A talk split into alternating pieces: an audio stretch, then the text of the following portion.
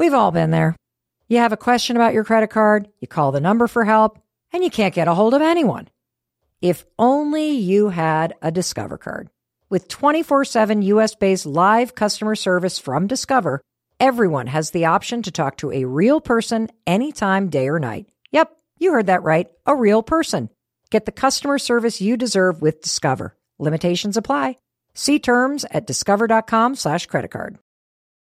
I never thought I'd be sitting here telling you that I'm learning French. I mean, seriously, I'm so dyslexic. I didn't think I could ever attempt to learn a language, but Rosetta Stone is making it happen just in time for this Paris trip that I've planned with my daughters to celebrate my 55th birthday. Rosetta Stone is the most trusted language learning app. It's available on desktop. It can be used as an app or on your phone or tablet. Don't put off learning that language. There's no better time than right now to get started. For a limited time, the Mel Robbins podcast listeners can get Rosetta Stone's lifetime membership for 50% off. Visit rosettastone.com slash Mel. That's rosettastone.com slash Mel. Hey, it's Mel, and welcome to the Mel Robbins podcast. Okay, how you doing? I hope you're doing great because you're going to be better after this episode today, and I hope you got a seatbelt because you're going to want to buckle up for this one. And you might even want to get your pen out. You're definitely going to need to bookmark this. We are going to have a rocking and powerful conversation together. I cannot wait because you will not believe who is in the house. We have the one and only Dr. Ramani back. Now, if you don't know who Dr. Ramani is, that's okay. You will now. She is the world's leading expert on narcissism. She's a best-selling author, professor, and host of the hit podcast Navigating Narcissism. Now, a couple weeks ago, I asked her to come on the podcast to teach you and me the five warning signs that we got to know so that we know when we're dealing with a narcissistic personality. And more importantly, she gave us tools on how you can protect yourself. I personally had so many takeaways from that episode, especially something that I now call the Chicago rule. And here's the Chicago rule look, you can't change the weather in Chicago. And no matter what you do, you cannot change a narcissist. That's why you need tools to protect yourself. If you haven't listened to that episode about the five warning signs of dealing with a narcissist, don't worry. It is there for you. You can listen to it once this episode is over. And I would actually encourage you to do that. And here's why that episode was so powerful and so helpful to people around the world that you guys made that one of the most shared episodes on all of Spotify the week that it launched. And not only that, you flooded us. I mean, you avalanched our website with questions about narcissism, dating a narcissist, narcissism in the workplace. What if my kid is a narcissist? What if I'm a narcissist? And one of the things that I noticed is that so many of you realized, holy cow, I'm in a relationship with one. And now you got questions. Should I keep my mom and my dad in my life or not? What do I do if one of my kids is a narcissist? Now, here's the thing you definitely want to listen all the way to the end of this episode because it's really easy for someone to give you soundbite advice on TikTok or Instagram and just be like, cut them out of your life. But today you've got the world's leading expert sitting in a chair at the table with you, and she's going to walk you through adaptive strategies to improve your current situation while you are working toward making bigger changes in your life. And that's really important because this is not only a helpful conversation about narcissism, especially when you find that you're in a relationship with one, but it's also a practical and honest one that you're going to be able to use immediately after you hear this. So I can't wait to jump in. Let's get right to it. Dr. Ramani, thank you for coming thank back. You. Here's where I want to start because we got a lot of questions about this after doing our first episode about uh, parental narcissism mm-hmm. and growing up with a narcissistic parent or sibling in your house, how it affects you as an adult, how to heal from it. A lot of people want to know, uh, am I more prone to dating a narcissist if I grew up in a household with a narcissistic caregiver?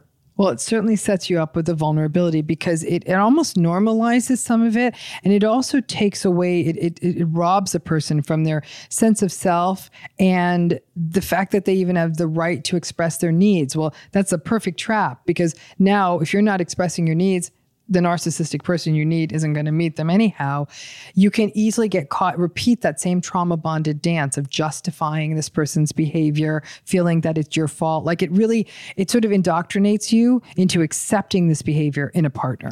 Because it's familiar from childhood? It's familiar and it's also a it, it becomes almost a psychologically a way of relating to the world. In fact, I've worked with more than a few survivors who said, you know, I met a healthy person. They were kind and empathic and generous of spirit and believed in me. And I convinced myself I was bored with them. Wow. That's so true. Like, it is true that there are lots of, like, we all have a friend or sibling that you're like, they're such a nice person. Are the, the person that you're supposed to be with is right in front of you. And I tell them if you've come from come through a narcissistic family system and you meet someone and I boring's not even the right word that you're not I hate to say it is that you're not triggered by them, right? But you feel like it's not it's not what you think love is supposed to be, which is exciting. But think about what your life was as a child. It was a roller coaster. Good days, bad days. I'm going to win them over. Today's the day. Oh my gosh, who's going to come home today? they have a candy bar in their briefcase for me. It's a good day. Like that kind of up and down and and just anticipation almost makes it that an adult relationship that's characterized by that roller coastery vibe is what you've conflated with love. So when a survivor tells me I've met someone like I don't know, it's not all the zazazoo. I'm like okay, this might be a keeper. Let's just keep going. Sadly, what I've witnessed, Mel, is that many people had to go through the brutality of a narcissistic relationship. And then after having to leave that and shut it down, were they then able to hold space for someone who treated them with kindness and generosity? It breaks their hearts. They think, what would my life have been if this was the kind of person I had been with all along? But it's almost as though their psyche couldn't accommodate that because nobody's teaching this in school. People well, learn about this after they've been hurt by it. Well, and you know, the thing that you just said that I think is really important is whatever that roller coaster was, that was your experience of love because you were a child. Mm-hmm, mm-hmm. That's what you know. Mm-hmm. And so it makes a lot of sense to me. So for those folks that are listening, we got a, we got this question a ton. What? Well, first let me ask this. So if you listen to the first episode, or you already know that you grew up in a household with a narcissistic parent, what are the few things that you need to do for your own healing so that you can be open to and interested mm-hmm. in somebody who's healthy, healthy even though you've never mm-hmm. been with somebody who is. Number one is being willing to see it clearly. This is a painful, like it's that painful awareness of, oh my gosh, my parent is, is, is, is narcissistic. My parent is antagonistic. I have a parent who has no empathy because it almost is like leaning into this sort of, a lot of people say who had narcissistic parents said, I felt a certain shame about my childhood. Like I knew something wasn't quite right here, but I didn't know what it was. No kid wants to be the odd kid out, right? Nobody wants to be the kid who has the fighting parents or something's not quite right in their home. And I think with people who grew up in those kinds of homes, it was sort of like fake, like to the world, like maybe your friends would come over and your parent would actually be really charming, but then when you're everyone was out of the house, your parent was a rager. That kind of inconsistency really would leave people feeling like, what is wrong with me? Mm. So it becomes, it really becomes doing, th- it is about therapy or doing the deep dive of of being willing to sort of look at these patterns with a very open eye, no matter how painful it is. That just because you came from a narcissistic family system, it doesn't mean you're damaged. It's not an indictment of you, which unfortunately a lot of people feel. And then to really take a good hard look at where has this hijacked you? Where has this robbed you of your autonomy, of your mm. identity, of who you are. Like, do the hard work. Some of that can even be done, if not just through therapy, through journaling, just being aware of where that happened, how you talk to yourself, how you apologize for things you didn't even do wrong, how you're constantly putting yourself down, self gaslighting yourself, like, oh, I don't know what I'm talking about. Don't listen to me. How many people do that reflexively? That's a throwback to that childhood. It's about getting your house in order before you start going out there and basically replicating those cycles. Mm. Unfortunately, that's not what people are taught to do. And a lot of people in their early 20s don't have the time, the volition, or the money to go into therapy. Yeah. Are there personality types that are more prone to like having a narcissist come into their lives? Well, I think that there's definitely the, um, the a person who's who comes from a narcissistic childhood. There's a vulnerability there. Listen, I'm going to say this, Mel, to make this almost as an easy question to answer. Everyone is. There's not a person out there who's not, and I'll tell you why. Because at first blush, narcissistic people are charming, charismatic, curious, confident. They're they comforting even. They feel like they'll they'll they can take care of things. So if these people were coming in on date one screaming at you and cursing at you probably not going to be a date two that there's a whole phenomenon of love bombing. Well okay we'll get to love bombing in a minute but how the hell are you supposed to spot one then if you're dating you because here this is where the trauma bond becomes a problem. So what the trauma bond res- results in not just that alternation between good and bad, but you justify the bad days right? So, oh, dad just had a bad day at work. I, I, um, mommy's just really tired. We're all pushing her to, and then you internalize that blame. Daddy had a bad day at work. I have to be good. You know, mom, mom's just really tired. I have to help. So like they're trying to, but they just you justify, justify. Think of everyone in a narcissistic relationship. He had a tough childhood, has a competitive job. The deals haven't been coming through the way they want. They just want what's best for us. I mean, I, I mean the, the the justifications go on forever, but the justifications keep the toxic dynamic in place, and that's another core pillar of that trauma bond, right? So justify, justify, justify, and so everyone's vulnerable because you meet someone and you're attracted to them and they are charming and interesting or whatever it is that appeals to you about them. And they stay that way four weeks, six weeks, eight weeks, three months sometimes. Now you're in. You're falling in love with this person. Now the stuff starts to gurgle up those those proverbial red flags. And what okay? are the proverbial red flags well, when you're dating? Okay, the red flags might be things like um, getting snappy when you give them a little bit of feedback, um, being really entitled when you go to a restaurant with them. So watch how they um, treat waiters. Watch how they treat waiters. Watch how they treat anyone. How they talk about other people. Um, contemptuous dismissal. How how do they get along with your friends? Um, it may may be that one of your friends, the one friend that might have called them out on someone might be the one friend they say, you know, I don't, I don't think that friend's good for you, kind of thing. So those things will pop up. But here's the thing Mel, I was talking with someone recently on my own podcast, and in her situation, she didn't have a single six years of marriage, not one red flag. I'm going to make people listen to my podcast to hear what happened when that when the red flags came piling in. But there's someone six years. She's like, I am being honest with you, and people who knew me would say the same thing. There was no red flags. So everyone, I, I'm saying this for one reason. Why? Like why? How, like a going. lot of people blame themselves. They'll say, that one day, whether it's one year in, two years in, or 10 years in, the narcissism shows up. There must have been red flags. I didn't see them. I must be an idiot. This is my fault. This is my fault for not seeing the red flags. And I really want to tell everyone while some of them may out, be out there, some of them may be humming at such a low level mm. that you're not noticing them or they're so reminiscent of what you grew up with. They're like, oh my God, this is nothing compared to my right. mother, kind of thing. But in the vast majority of cases, the red flags were there. And it's a combination of they were they either people didn't know they were red flags people justified them or people blamed themselves immediately. Like i shouldn't have criticized their sweater you know even though it wasn't a criticism they quickly justify.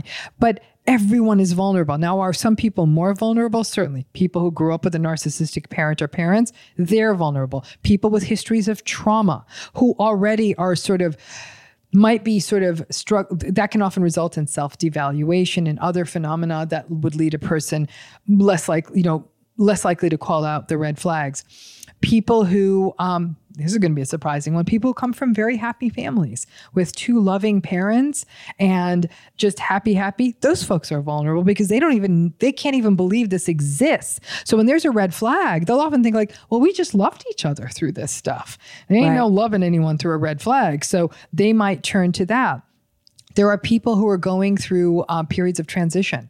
So, like on the rebound, people will sometimes meet narcissistic people. When a person moves to a new city, has moved to a new job, has experienced a major loss, these are people who are already more vulnerable. And the idea that someone new is coming into your life, especially, let's say, new city, oh, wow, this is great. I'm meeting someone. And you kind of go into the rom com mindset rather than like, mm, this is moving a little bit quickly, that kind of thing. People who are in a rush are vulnerable. People like, I mm. got my biological clock is ticking, all my friends are getting married, that kind of thing. Those are folks who may be vulnerable saying, okay, I'm just going to have to settle here because I really want to be a parent. And this is who's in front of me right now. And I can't tell you how many people have gotten roped in narcissistic relationships because they felt a time clock ticking around marriage, around settling down, around having a child. They, they really felt like it's, if I don't do this, I don't want to end up like my friend who en- ended up never meeting anyone and regrets that. I'm, I tell you one thing they regret probably don't meeting that person. is exactly. And so all of these kinds of other sorts of vulnerability factors that a person can bring in can eh, increase the vulnerability beyond what we all have. And I think that the idea that all of us that that somebody's not vulnerable. I mean, again, the unicorns out there are the people who really, really get, like almost see it right away. Listen, I do this. This is what I do. I'm still, I'm still, still played. People still come into my life. I'm getting better at it. But to get better at it, Mel, I almost had to become, I feel at times there's a part of me that's become kind of closed off. So, is there one or two red flags that for you are just non negotiable? Like the second you see that one, you are like, nope. Because when you talk about being closed off, because you are extremely warm and extremely smart and extremely generous. And so I'm just wondering, because I think that what's scary about hearing all this is that by the time you kind of wake up and you're three months into something or three years hmm. into hmm. something, hmm. And all the bonds are there and the lease is signed and you're married or you have kids or now you've moved in together or now you're like mm-hmm. got all the chemicals flooding your mm-hmm. body because you're falling in love and you start to hear these red flags you know i never would have had the strength i think when i think people like you don't. know what i mean to be like oh okay time to end this No, no, no. Most people don't. And that's again, it's important for people to hear that because a lot of people feel foolish. Why didn't I heed the red flags? I knew it on my wedding day. I knew it. I felt it. Because when we, you know, again, these stories are so easy to tell backwards. But at that point, it would have felt cataclysmic. And in a way, this was the only way you were going to truly get the lesson. You know, it's it's unfortunate. And I, you know, the, the issue then becomes like, when I meet somebody who's a little bit too charming, a little bit too charismatic, I shut down. Well, I'm like, why? What is this? And and people are saying you're you're mm. the only person I've ever met who walks away from charismatic people. Literally, I've been at gatherings and a person's just that person, and I'll I'll I, I people must think I have some sort of bowel disorder because I'm like I have to run to the restroom. The number of times at a social event I'll say I have to run to the restroom. People are like, what did she eat? You know, it's interesting that you say that because I recently had a couple things go down, both in business and life, that were just shocking betrayals, lies, stolen from, all that kind of stuff that just knocked me over. And when I look back through my life, there is a very pronounced pattern of me being drawn like a moth to the flame to very charismatic, hmm. funny, kind of rebelly people. And I get sucked right in. And then I realize once I'm like kind of in the inner Yeah. circle, oh my God, this person's unpredictable.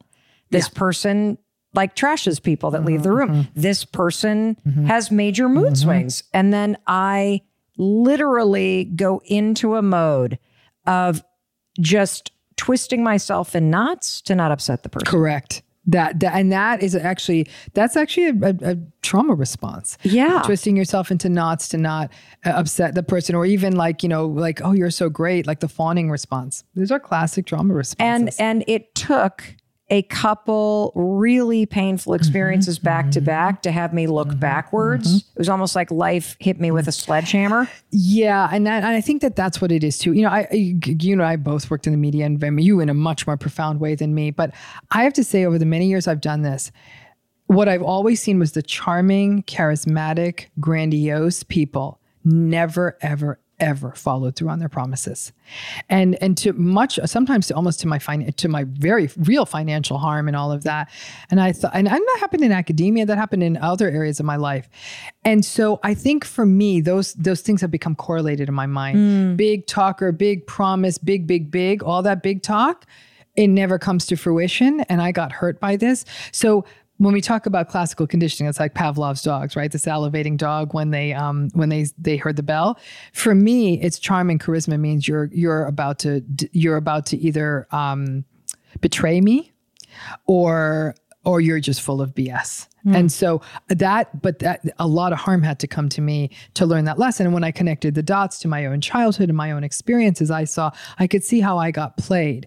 And like I said, now it, it comes off as a, a, little bit closed off. I, wouldn't be surprised if people would think that about me. And I do think that this is, though, in order for all of us to become more narcissist resistant, we need people around us that will back us up. And where I'm really blessed, at least professionally, is a team that calls BS. They'll read emails like, nah, no, no, yes, no, yes. And then I'll go deeper in. And sometimes I'm like, yeah, sure. And they'll say, listen, it's, it's, your gig. You call that one, but we don't love this. Right. And so it's, and that's, and did I hear that right? In fact, the other night I had had an experience that was really uncomfortable. And it was, and I was like, was that uncomfortable? And I remember my team like, that sucked. And I was like, oh and i and it was th- so that you if you have the people around you who are actually able to to be authentic and and call out bs that's also another way you become more resistant to this nonsense versus it's almost like, like having siblings that bond together like healthy siblings. Yes, healthy siblings. Not siblings that throw you under the bus. Right. And so, and I think that because the problem is a lot of people are surrounded by enablers.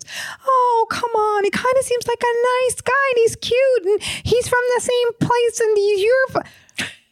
I'm like, he's invalidating you. I don't care how nobody's that cute. Uh huh. Uh huh. I'm sorry. As a mom, now I'm like, hmm. Uh, thinking about my daughters. But what is love bombing? Yeah. So love bombing is the it's the the sort of the it's where the charm and charisma turn into behavior. It's the early phase of any narcissistic relationship. We tend to only use this term for romantic relationships. It can happen in friendships workplace you name it. Anywhere. It is this intense and overwhelming i'm going to call it a courtship where a person is it's almost an obsessive fascination with you. They are, as a person trying to win you over the classical kind of tropey love bombing is on your first date, you go to the best restaurant in town, then they get the concert tickets no one can get. And on your third date, you fly to Paris and and you dance till 6 a.m. in on the beach. And and it's so exciting. And they make a scavenger hunt for you and they get you gifts. And every Friday there's a dozen roses waiting for you. That's love bombing. It's fairy tale, it's larger than life. But it, it, it I think if we only use that trope, we, it's tricky. Yeah, I was just going to say, who simple. can afford to do that? I'm like, that's well, a, like how how do you do that on a blue collar budget? You can. I'll tell you how. Tell me how. You take people to whatever's considered the best restaurant in you know to your budget. Like yes. the person's still going to think that's great. They'll pack. They'll say, let's go on a drive to wherever the cool place to go on Got a drive it. is. I'm going to show you the coolest view you've ever seen in your life. They'll buy things. It might not it's be like the whisk you off your feet. I'm proving to you. good night, princess. Good morning. I can't start my day without thinking about you. And then there'll be subtle things like take a picture where you're at. I just want to see where you're at. To me, that's this person stalking you. Why do they need to know where you're at? Of course, I am the anti-romance. Do well, not well, do not find me on Valentine's of those Day. Is fine, not like, but not on the like second date. Okay. Right, but it's a, a, lot of that. It's it's intense contact. But love bombing just doesn't look like that. Love bombing may become really intense, almost oversharing, really early in the game. Like they're they're laying out like these this really deep, profound, true or untrue story about their past, about their childhood, about what they're feeling. And for some people, that's the play because they'll say, Oh my gosh, this person's sharing so much. They're so vulnerable. And now you're kind of in because they've shared so much. Love bombing can be too much time together. Our first date lasted two weeks. Like, do you even have a job? Like, what kind of, I mean, what kind of first date lasts two weeks?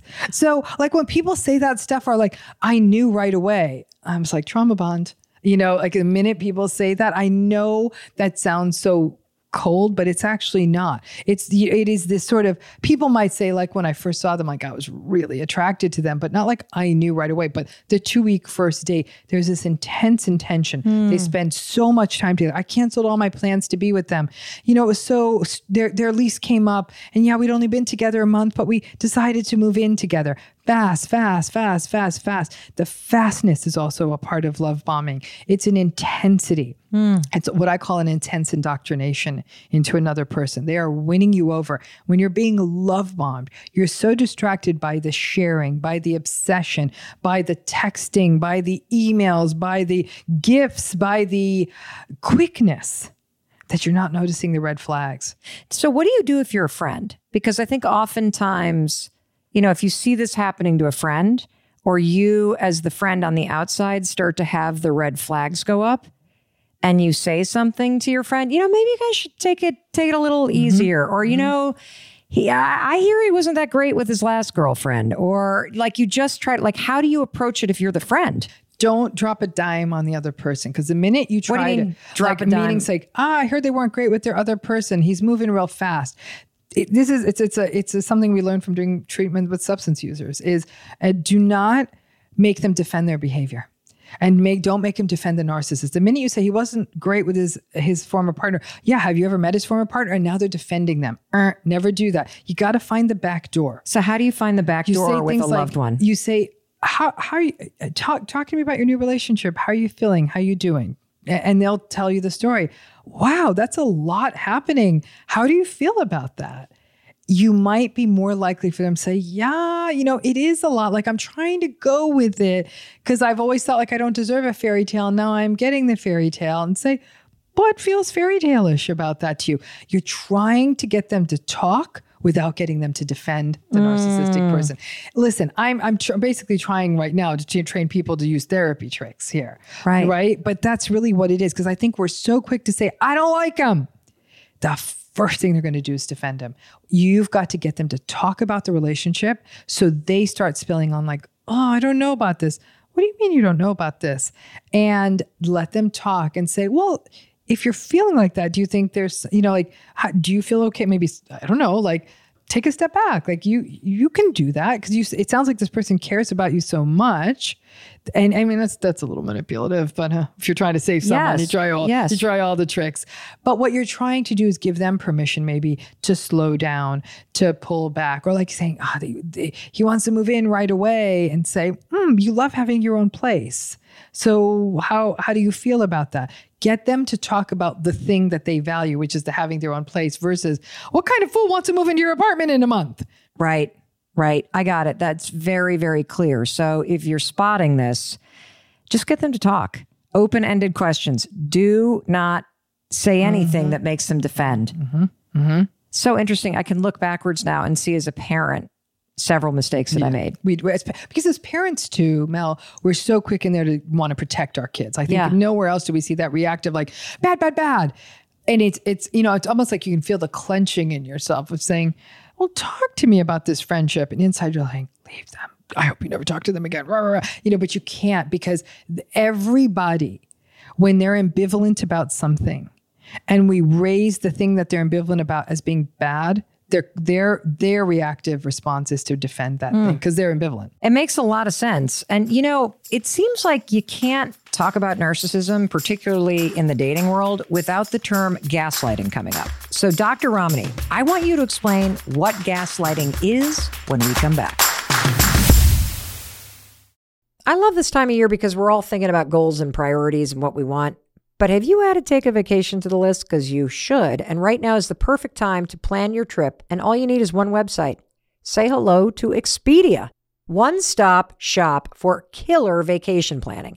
Expedia literally has every tool and everything you need to plan a great trip. Download the Expedia app or visit Expedia.com to start planning.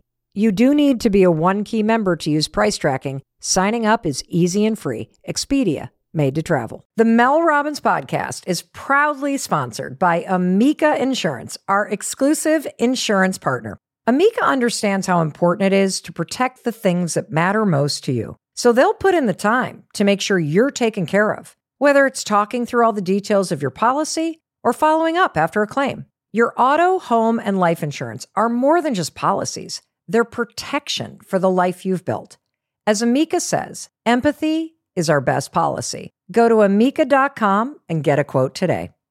Have you ever heard about the Your Garage feature on cars.com? Here's how it works you add your car to Your Garage to track its market value and cash in when the time is right to sell. Track both your car's historical, real time, and projected value. And then when it's time to sell, easily secure an instant offer from a local dealership or sell it yourself on cars.com. Start tracking your car's value with Your Garage on cars.com.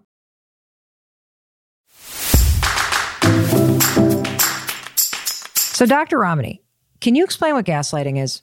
So gaslighting is a form of emotional abuse. It's a form of manipulation, but it's it's a it is a doubting of reality followed up with a making someone feel impaired. And it, so it's not just lying, right? It's not like I didn't move the checkbook. That's a lie.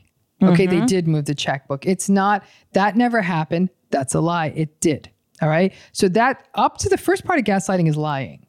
It's the second part of it that makes it gaslighting, which is the you say, we'll use a simple example. Did you move the checkbook? I always keep it in this drawer. Like, I, no, I didn't move the checkbook.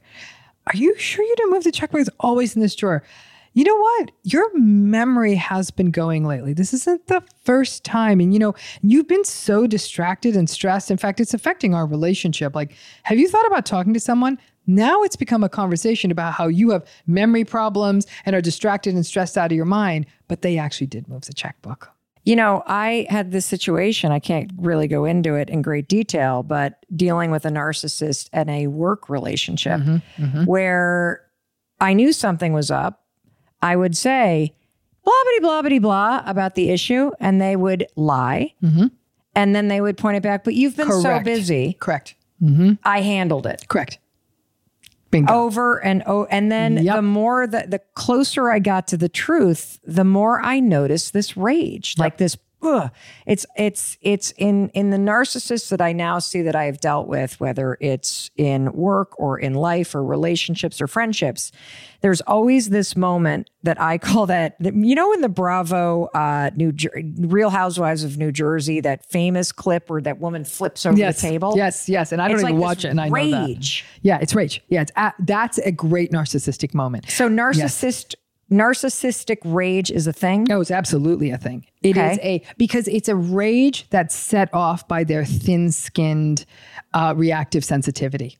Right? Something that does not require a table being flipped over. I don't know that anything anyone could say to you would be a table being flipped over. Right? I mean, short of like, I don't know, I I killed your best friend. I suppose I might flip a table over at that point. But short of that, no table flipping and table these very dramatic dysregulated gestures and afterwards they'll soft pedal it or downplay it or give you a pseudo apology and then just do it again yeah wow are there other forms of gaslighting uh, that might surprise us. You know, like yeah, there's that sort of like lying and then flipping it back on you. Mm-hmm. But are there other forms of gaslighting that that that surprise people?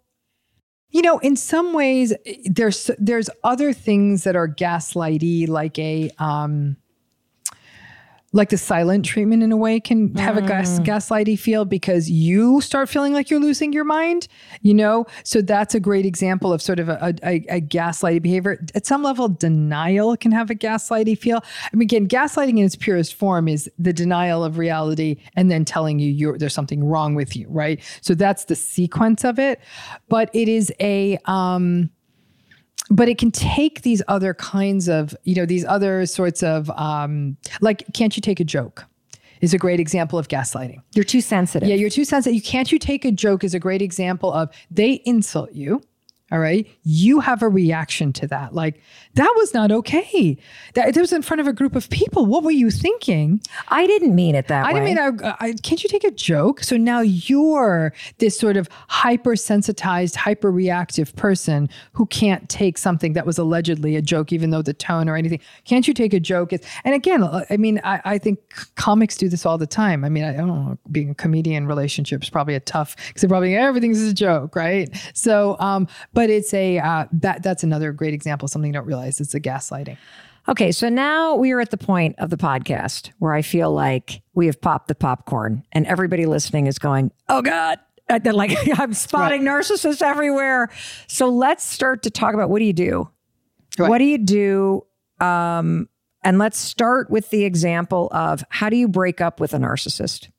Not every narcissistic relationship ends. Keep this in mind. I think that should it? listen, if I ran the world, sure, but I don't run the world. And I also know that for some people, they're saying, you know what? I'm not going to divorce my parent. There's reasons of culture, reasons of other people in my family that matter to me, um, my own sense of duty and obligation and responsibility. I see them clearly now, though, and I'm going to interact with them differently, but I'm not going to end all contact with them. Okay. okay. There are many people, I'd say 50% of people in narcissistic marriages stay, in long term committed relationships stay. And I understand that. And I don't think that there, there should be a pressure to go, because when there's that pressure to go, what I see is a lost opportunity to help that person heal and grow, even while they stay in it. So, by the person heal and grow, you're talking about the person who's in the relationship. Yes. Because mm-hmm. as we learned, you can't change the weather in Chicago, and you cannot change. Well, we're not changing the narcissist. That's you, not even on the table. Well, and, and and it's important for everybody to hear this because you are listening to the world's leading expert on this, who has had a clinical practice, who has been an academic, who is sought after by everybody on this topic. You have been in clinical settings treating narcissists who have come in looking for help mm-hmm. because it now serves them because the board of directors is now getting mm-hmm. ready to fire them or their their spouse is ready to divorce them. Or they genuinely feel that everyone's out to get them. They're they're i mean remember narcissistic people are very victimized. If things aren't going their way everyone's out to get me. I have a target on my back. Which on which on that kind of thing. How come everyone's out to get me? How come life's so unfair to me? Yep yep. And if you are in a clinical setting and you are working with a narcissist who is self motivated to try to change, mm-hmm. how much can they change? It's a great question. So I've, I've worked with many clients like this. You're going to get the best we can hope for is a little bit more accountability. They'll still have rage, but they might catch it and apologize a little bit more. They are still going to roll their eyes when they don't want to listen to someone, but they'll maybe do it less. Um, they'll huff and puff when they're made to wait in the line at the airport, but they won't scream at the gate agent. Um, you get you, they, they can sprint through some stuff. You can get them to sprint through some stuff, but they're never going to be marathoners. They're still going to drop the ball a lot. I've worked with people who once they learned what it meant to stop being this way, which meant empathy, listening to people, being present, holding space for them, being accountable for their bad behavior, um, uh, not getting angry at people or sharing their feelings. I had one person say to me, This is what this is about. And I said, um, Yeah. So we said, I want to break in therapy for a little while. And in that period of time, he divorced his wife and broke up with his mistress. And I said, Oh, and he's like, You know what? And this is, he said, I don't want to hurt these people.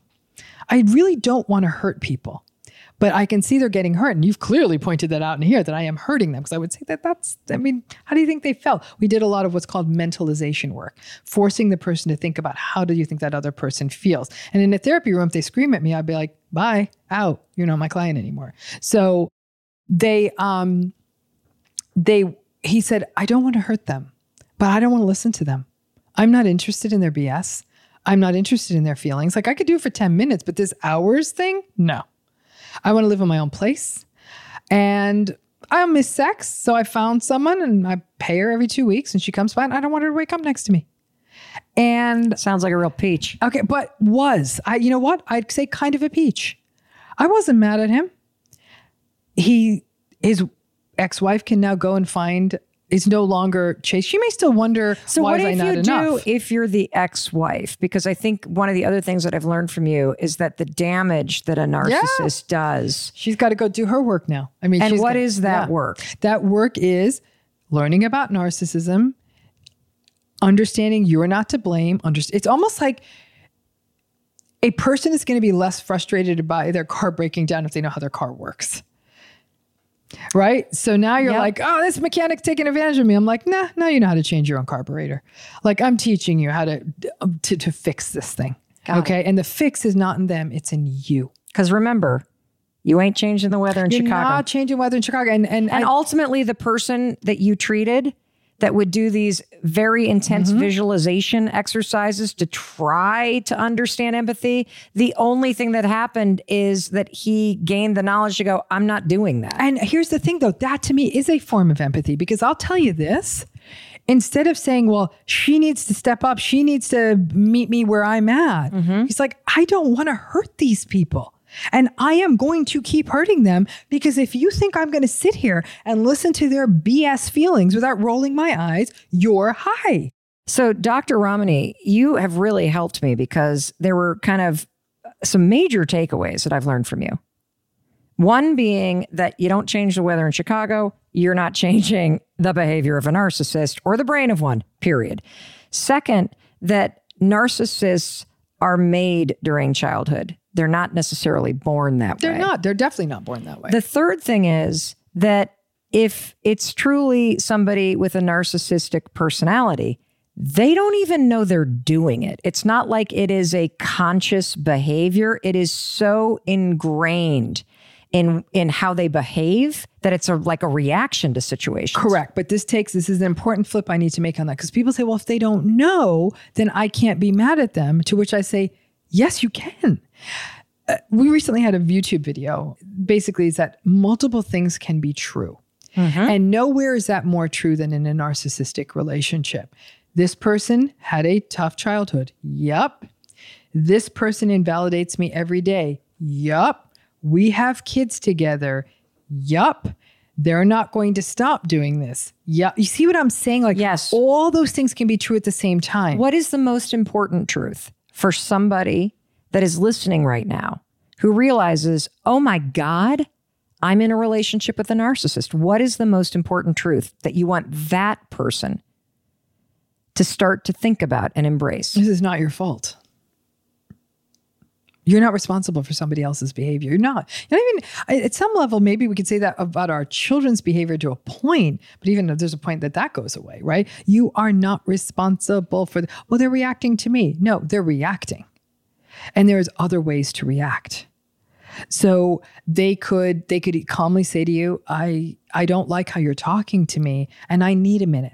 Can teach them those things. They can go to therapy and learn that, but they feel entitled to their reactions. They feel entitled to their rage. This is how I react. I this is who I am, and that's the other thing you'll hear.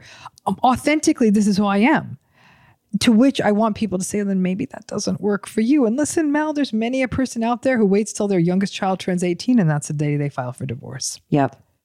Wow. You know, the other thing that I learned from you today that was just a game changer was when you said you are trained to believe that doing something that a narcissist doesn't like is wrong. Mm-hmm. Right. That's where the guilt from, Mm-hmm. That's where comes guilt from. comes from. Yep. That you learned guilt because somebody made you believe that it's wrong to disappoint them. Correct. Correct. And and because you learn that, you learn that as a child. That is one of those things that gets indoctrinated in childhood. And then you carry that into any relationship where there feels like there's a power difference or somebody is more dominant. And that's why people like this will repeat these cycles at work, repeat them in intimate relationships, and even What do you do if your boss is narcissist? Oh, like they're oh, constantly raging at you. They're, you know, they're they're unpredictable. They take credit for everything. How do you handle that situation? here's the thing. Workplace situations are interesting because you know it's i understand people need jobs and sometimes people say i am never going to find a job that pays me this much. Like i'm making and I, i'm my primary primary bread breadwinner in my situation then we go back to that radical acceptance.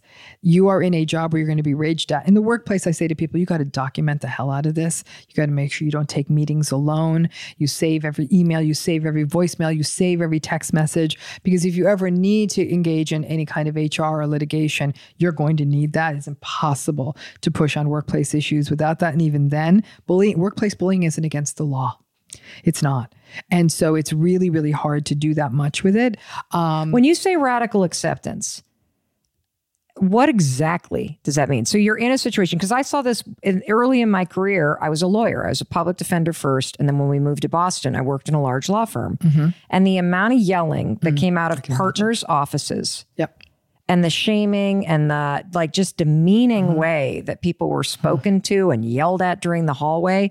And it was tolerated because that dude brought a lot of money exactly, into the firm. It's, it's, what I call the golden goose phenomenon. And it's why in a workplace, if you recognize the golden goose phenomenon as a play, meaning that there's no way the people higher up in the leadership are going to remove this rager because they're bringing in too much money. Nobody kills the golden goose. Yep. Then you have to ask yourself, where do I fit into this? I mean, in most cases, Mel, I had to say that the only po- the only good ending to it, either if you're lucky, and this is luck, when that narcissistic manager, boss, or person is removed, usually because institutional organizational settings kind of stink from the head down. Like there's a culture that right, was right, that, that was sort of fostered. It. Same that, family. Yeah, it's very unlikely that that will happen. But sometimes people get lucky in their one division that happens.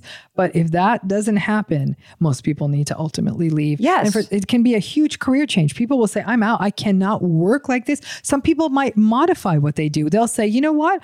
I am going to not make. I'm going to take a huge financial risk and I'm going to put out my legal shingle and I'm going right. to open a small I'm sorry. practice. There's way too many companies and jobs out there yeah. to tolerate mm-hmm. that bullshit. I agree. Period. I agree. And it's taken years. Off. It's in fact, workplace this kind of workplace antagonism is a unique kind of stress that has actually been found to be quite associated with physical health problems. And I think a lot of that is because for some reason, workplace narcissistic abuse keeps people up at night. And I think it's because you come home, you're exhausted, and then you wake up in the middle of the night and you're like, I can't, what am I, you know, I'm going to get in trouble tomorrow. Ruminate, ruminate, ruminate, ruminate. And that goes on day after day after day. I mean, these are bosses who've no problem calling, you know, interrupting a person on their vacation, saying, get in here now. And, and um, you're having to clean up their mistakes. Like you said, they take credit for your work, they gaslight.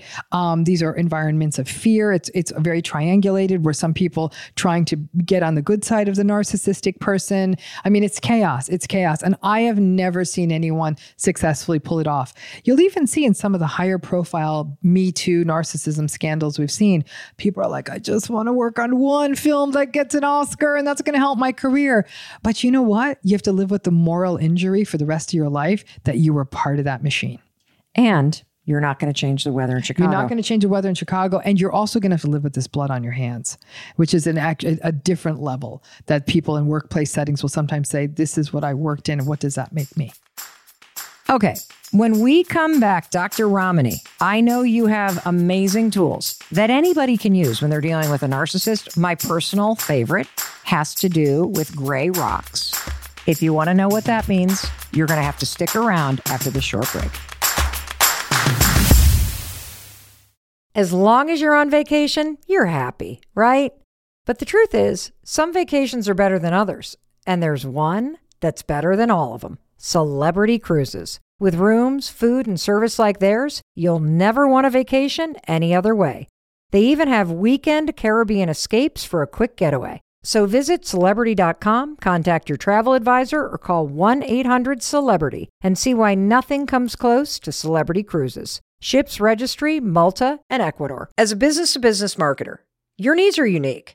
B2B buying cycles are long, and your customers face incredibly complex decisions. Isn't it time you had a marketing platform built specifically for you? LinkedIn Ads empowers marketers like you with solutions for you and your customers.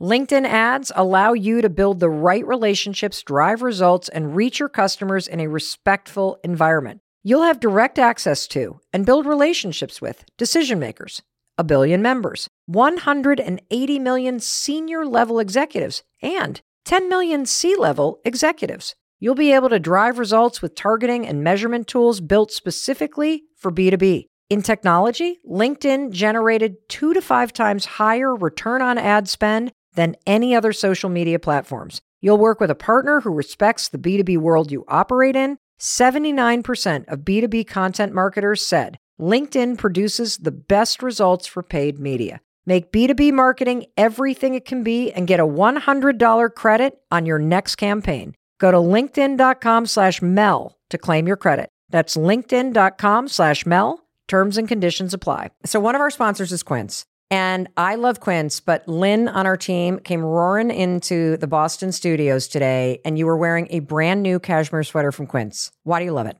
I love everything about that sweater. I don't want to take it off. It feels so comfy and cozy. I feel like I'm wearing a cloud, literally. And can we talk about the fact that it was $50? When you get it, you're going to be like, wait a minute, this is a $500 sweater. Yeah. This is not bargain shopping. This is getting something that is luxurious and fabulous because you deserve that, but at an awesome price. And here's what I also love about it. Even though it's getting warm, I still love a cashmere sweater because they're breathable, they're soft, they're fabulous. And even in warm weather, you need something for a cool night. And Lynn, if you love their cashmere, wait till you pair it with a pair of their linen pants. Get warm weather ready with Quince. Go to quince.com slash Mel for free shipping on your order and 365 day returns. That's Q-U-I-N-C-E dot com slash Mel to get free shipping and 365 day returns. Q-U-I-N-C-E dot com slash Mel.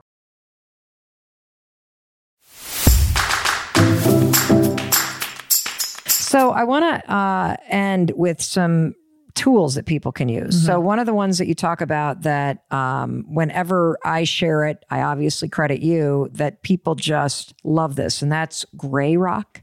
Yeah, so gray rocking and that, you know, I can't even take credit from that. Gray rocking is something that's been around for a long time. And gray rocking is gray rocking is a response to the constant baiting that happens in a narcissistic relationship. Narcissistic people love to fight because it makes you look crazy, right? If you're getting frothed up, ah, now you're raging kind of like them and they're like, oh, you need to calm down. That's a form of gaslighting too. They get you worked up and then they look at you like you're the one who's unhinged. So the way in some ways to bring down that baiting is just completely disengage in the most absolute but you're, you're not going no contact but you're saying yes no. Okay. I didn't know that. Sure. Now. Now, let me ask you a question about this. Because in our family, somebody has had a situation where there was an ex blowing up their phone and Snapchat. Rage, rage, rage, rage, rage, which once I learned that this was happening, um, a lot of other young women chimed in. Oh, well, I've had somebody do that. And, you know, it's been dismissed because they're drunk or mm-hmm. because they're mm-hmm. this or because they're yep. upset or because I'm the ex or mm-hmm. because I'm dating somebody new. And, you know, we're talking 75 texts over the course of one evening. Pick up your phone. Why aren't you? I know you're ignoring me. abuse that's abuse So when it comes to that, do you you don't respond at all because aren't they looking for the response? Yeah. Aren't they seeking the attention? right. Now you can see in a situation like this with gray rocking, like you, you're like, okay, I'm not responding to this kind of stuff. The behavior is going to escalate for a while, and that escalation scares people. So the gray and gray rocking is it's if you're going to gray rock as an as an pathway to an exit to what's ultimately called no contact, which is a really really stringent characteristic that a lot of people can't follow because Yes. their families they're they they have to co-parent all those things you know whatever it may be full no contact is is when people do it they're like this is great like I never have to have anything to do with them again but it's not always possible. So the gray rocking will initially enrage the narcissistic person. If you can white knuckle it for long enough, How long? Uh, it and depends on the a- person. This is an excellent, excellent example for those of you that are in, in a contentious divorce. Yeah. For those of you that are dealing with child custody issues, and so you have to negotiate after Correct. divorce drop-offs or exes, and so pay attention to this because you are correct. If you ignore them, they explode because they want your attention, right. and so now they're going to escalate it to try to get it. So now here's this is where a, a, a friend and colleague of mine developed something called Yellow Rock. Tina Swithin, who um, does amazing work in in the space of contentious narcissistic divorce, she came up with Yellow Rock, and the idea of Yellow Rock is not so much the yes, no, like you're almost like so dull, but it's like Yeah, sure. Oh, okay. Yeah. Mm-hmm. Great. There's emotion. There's lilt. There might even be like, oh, you went there? Oh, d- did you like that? Oh, oh, that that's that new grocery store, right? You're not talking about anything. But yellow rock isn't so dire. Now, in your obsessive texting example, that's a different kind of a situation because that's a case where you just don't respond. Correct. Right? And you save it all. And if it continues like that, you actually might even need to co- involve law enforcement. We involved uh, Chris, my husband. Yeah. Mm-hmm. He sent a text back saying, we'll involve law enforcement. Yeah, exactly. Knock it off. So it, It worked. Yeah, it works. It, in many cases, but in some cases, it does not. And there's actually a threshold of the number of communications that have to happen for it to qualify to get law enforcement involved. You know, so they it, it can't be ten or twenty. I mean, it's, it's, such a vast number. They're like, oh, so Uh, for me to be fully traumatized is the only reason, only way law enforcement will respond, and it's true. Those bars are set in a way that it's it's, hard to intervene. But in ordinary situations where it is a lot of the, they're trying, where were you on Saturday night? What were you doing? Oh, your friend coming over and say, oh yeah, everything's fine. Like you're, it's, it's very Stepfordy, like da, da, da, da, da. But for kids to see gray rocking parents actually is quite traumatizing. That, that devoid of emotion, robotic feel is unsettling. For kids, it can be unsettling in the workplace. So with yellow rocking, I always say to people, have a list of in, inert, innocuous topics to talk about the weather, the freeway's going to be closed on Friday. It's, um, you know, it's uh, can you believe it's only a month till this holiday? Like you, you have those topics in your back pocket, and then there can be a lot of that. And once they start baiting, then the next technique I recommend people use after gray or yellow rocking is I tell them don't go deep. And don't go deep means don't defend, don't engage, don't explain, don't personalize. Oh, that was an acronym, everybody. Yeah, deep. Don't defend, don't, explain, don't, engage, engage. don't personalize. What does don't personalize me. So can you give us an example so of how uh, this works? so don't so a person's coming at you with like oh great great yeah i can see oh what is this? One of your loser friends having one of their stupid fundraisings for one more of their causes? Like uh yeah your friend's like an idiot loser so sure yeah uh-huh. Well let's let's give let's give this person more money. You know i don't even know why you're friends with these people. Like is that how pathetic so you're la, la, la, blah, blah, la, la, la, la, the noise they come at you trying to isolate you right you don't defend your friends. You don't say, oh, she means so well. She's raised so much money for this community. You don't explain what the charity does. You don't engage in the back and forth. And you don't make it about you. This has nothing to do with you. That has to do with their, Their tem- insecurity, their temper tantrum. their their tantrum, their insecurity, their being set off, and you and you you. Oh, this is where it's. This is a hard one. Uh, people say, "I told Mary I was going. I RSVP'd. I'm going to be going." Do you say I'm sorry? No, why would you? What did you do? I don't know wrong? because I'm conditioned to. I don't know. Just want to keep you I'm happy. sorry. I don't know. Eh, I if I girl, if I could set up an app that could identify. I think you need to shock me. No, My that- lord. eh, That, every time a person says "I'm sorry," they did get like a little shock through their watch or That is like the a ring. worst thing you could say to a narcissist. I'm sorry. well, no, it's the worst thing you could say for yourself. Why are you apologizing? We're back to the guilt. Because I have been conditioned to believe that if I do something that makes you mad or disappointed or isn't what you want, that I'm bad. you, that's that's you. That's a you thing. That's your work. Because Oh my I'm God, going I to have so Mary's work fundraiser. to do. I'm going to Mary's Dr. fundraiser. Why should I say I'm sorry? I RSVP'd four weeks ago. I am not getting into Mary's character assassination because you feel threatened. I'm none of that. You're just I RSVP'd a month ago. I'm planning on going. I'll be leaving at seven. Done.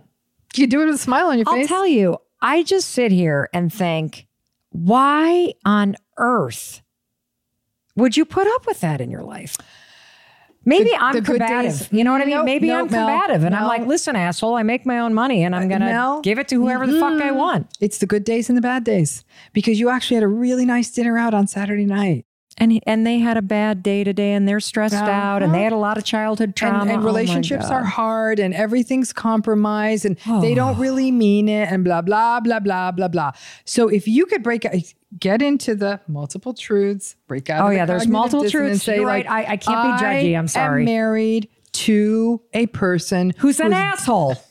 Yeah, I was just going to say deeply insecure and reactive, which is code for ass. See, asshole is the one tidy word that gets at that. But I am married to a deeply insecure person who is a rager. That is who I'm married to. It That is a uncom- truth. And say that sentence out loud. It, it, it, it all relates to a concept called cognitive dissonance. We don't like it when incompatible things are happening. That's true. So we, to break the tension, we justify. That's true. So it's like the truth, the the the things that are true are I am married to somebody Who's who an is an insecure jerk, right? Because of childhood drama, whatever, and and and rages. I also have children with this person. Mm-hmm. I also don't want to go through the nightmare of divorcing this person. I'm going to work on my own stuff Mm-hmm. Right. in order to have that cognitive psychological Mm-hmm. dissonance to, in order to figure out my own stuff. But you can see after you do all that, you know how people feel? They feel sad. They're like, this is my life. Yes, because once you actually wake up and do the work, oh, and boom, you it. just did Yeah, a it. Trojan horse. We want you to go to therapy so you become more confident and more self aware that you actually do not deserve this. This is not your fault. The weather in Chicago Weather is something Chicago. you can't change. Oh, sneaky. I like that. That's all I about like it. that kind of You personal empowerment. All about therapy is always about finding those back doors in. You can't walk in the front door. That's we learned that in day one of therapy class. Yeah, that's amazing. Wow, you are so smart. Hmm. you are so so smart. So, one takeaway, or like a, cou- what takeaways do you want uh, people to like really talking to somebody who just had a wake up call? Because we also learned that if you truly are somebody that has a narcissistic personality, you're thinking that none of this applies to you. But if you're uh, listening and you're starting to think of people in your life, whether it's at work or friendships or siblings or the person that you're in a relationship with or parents or grandparents, what are some of the key takeaways that you hope people have gained um, from this, doctor? You're not to blame for someone else's personality. You can't change them. Um, you have the right to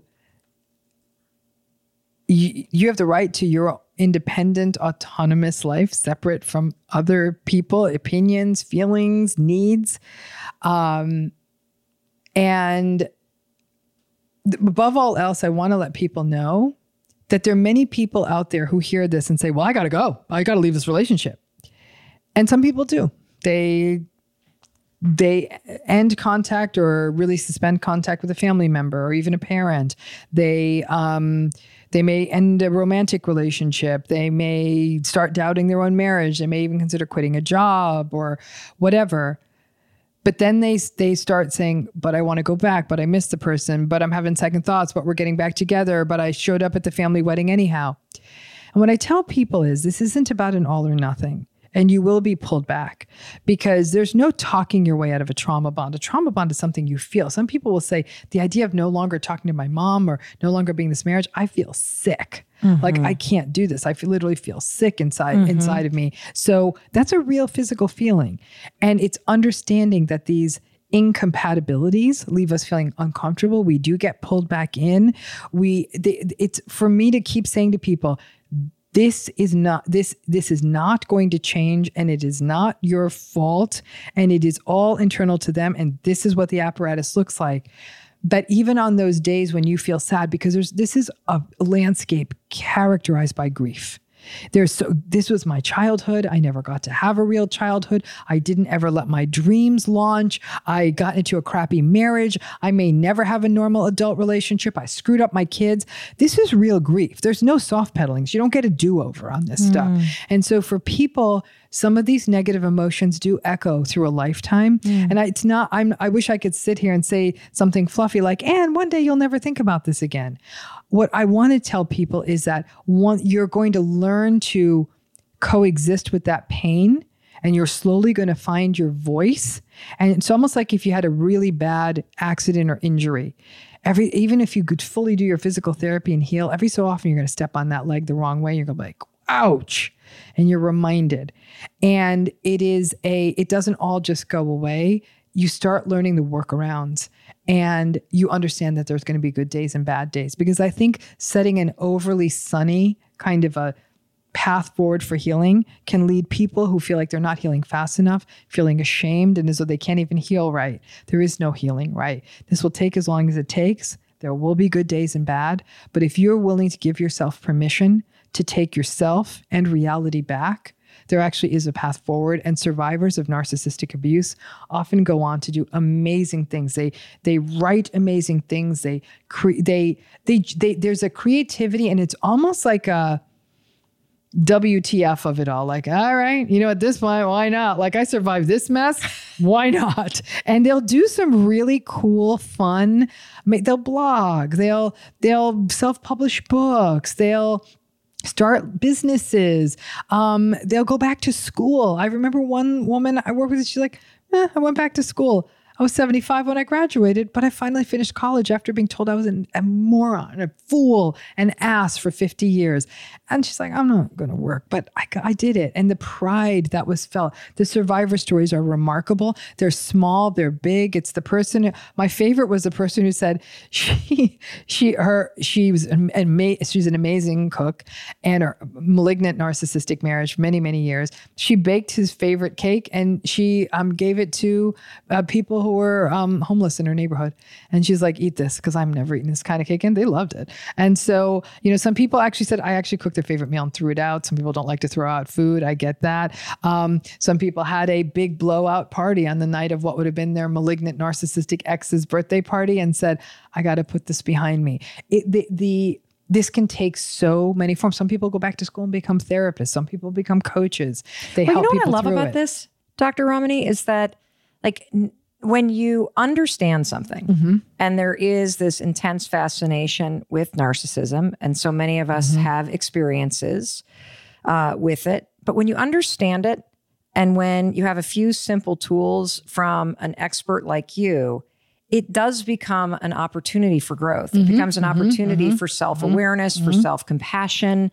That just because the weather in Chicago can't be changed and you can't change what that other person is mm-hmm. doing, that multiple things can be true. Yeah. But the thing that we know is always true is that if you're willing to put in the work, you can make the situation that you're in better for yourself. Yes. Because you can change the way that you show up, you can change the boundaries that you have, Correct. you can change the way that you internalize things or not. Yeah. And people who are going through these relationships are sometimes thinking, I almost don't want to be happy because it's such a contrast to what I'm in in this relationship. So it's almost it's a sense of okay, maybe I'll just gonna I'm gonna I'm not to take care of me because me not taking care of me fits. It's again that making it all fit. I say find those ways because they're i call them these tiny acts of rebellion. The way you squeeze in because if you exercise and they know about it like oh why are you wasting time? You must have a lot of leisure time if you can exercise. But then you realize like oh i have 18 minutes before they get home and you jump on the treadmill or you throw on the yoga um, channel on your whatever youtube you watch and you you do it. Like you find these tiny acts of rebellion that you could do. You every day you have a goal, and each day for 365 days you do one thing towards the goal, and maybe you finish that degree online. And here's the win. Never ever tell the narcissistic person your dreams. Never ever tell them your aspirations because they will mock you and they will dismantle you and they will even try to get in the way of them. The rebellion is to go and pursue those dreams without them ever knowing. And once you've done it, You've done it. You don't even have to share it. And what's really fun to watch is when the narcissist hears from someone else, like, wow, did you hear about that whole thing they set up? And the person's like, why didn't you tell me? And like, ah, it didn't seem like that big a deal.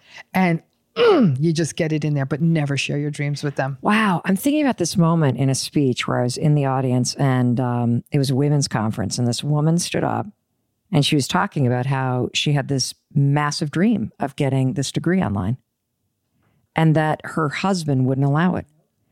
And I remember thinking how sad it was to realize that she was trapped in this life.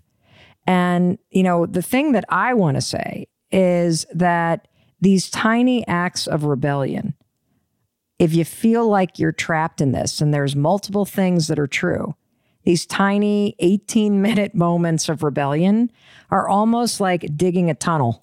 They are. That allow you, over time to escape mm-hmm. because every time you do something that is for you first. Yes. And you don't feel the need to mm-hmm. share it or get permission, and you keep showing up every day and you do that exercise or you do that meditation or you take that online mm-hmm. class and you don't seek the permission or validation from that narcissist.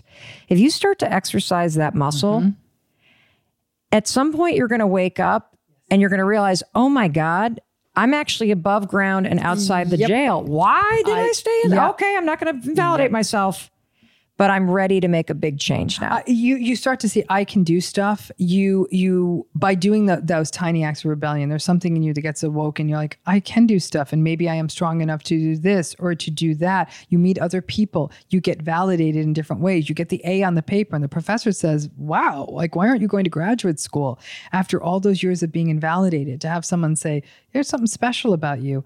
Just that one conversation can change the course of somebody's life. But that's only going to happen when you do all these tiny acts of rebellion. And that might be one of the most important steps to survivorship. This isn't about like storming out and like, oh, I'm leaving you, but you can do all these little things.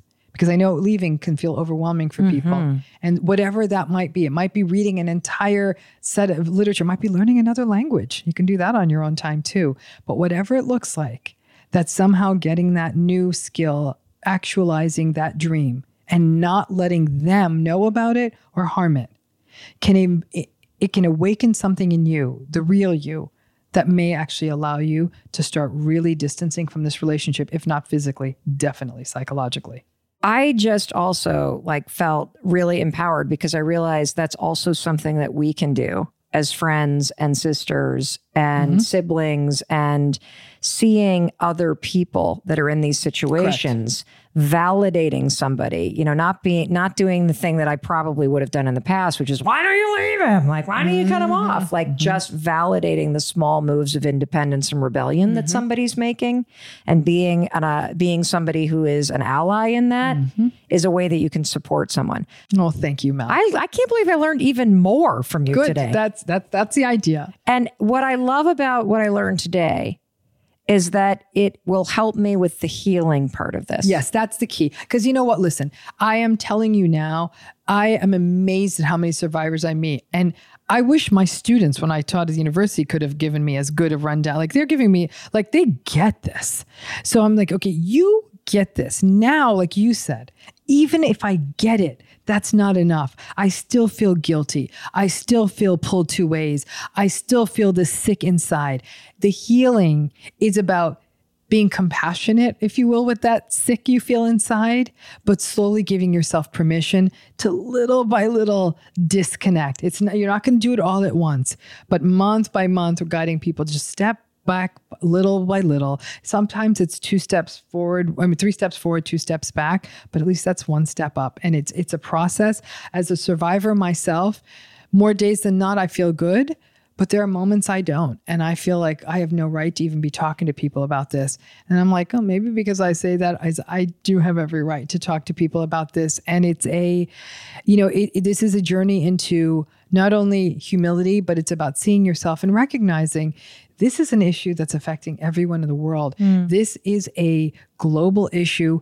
We are making narcissists our heroes. They get all of our attention, they suck all the oxygen out of the world. Let's face it, whether it's in celebrity, politics, business, athletics, their bad behavior is the stuff that we are constantly paying attention to.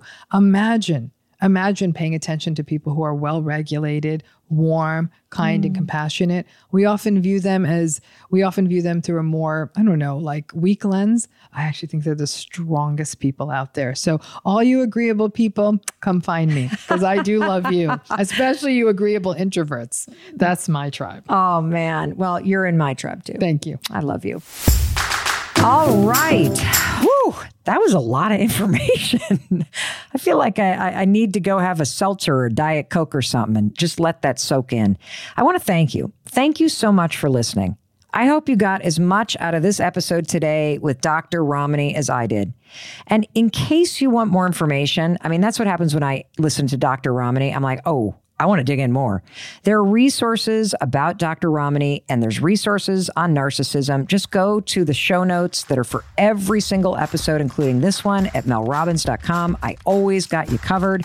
And by the way, if you haven't had a chance to listen to that first conversation that we had with Dr. Ramani, it was called The Five Signs You're Dealing with a Narcissist and How to Protect Yourself. That one is a couple weeks ago. Well, you can listen to that and all the episodes of the Mel Robbins podcast on Amazon Music or wherever you get your podcasts. So please do yourself a favor, go check it out, follow the show.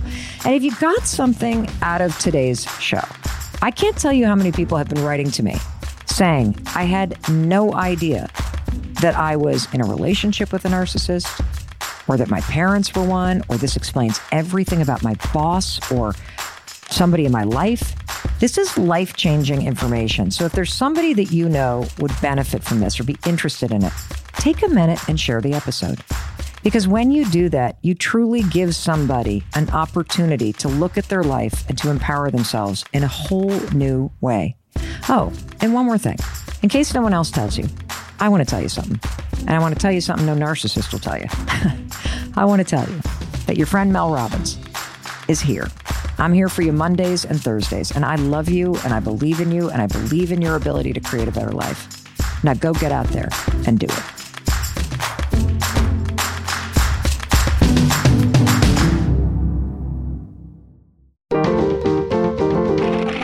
Stitcher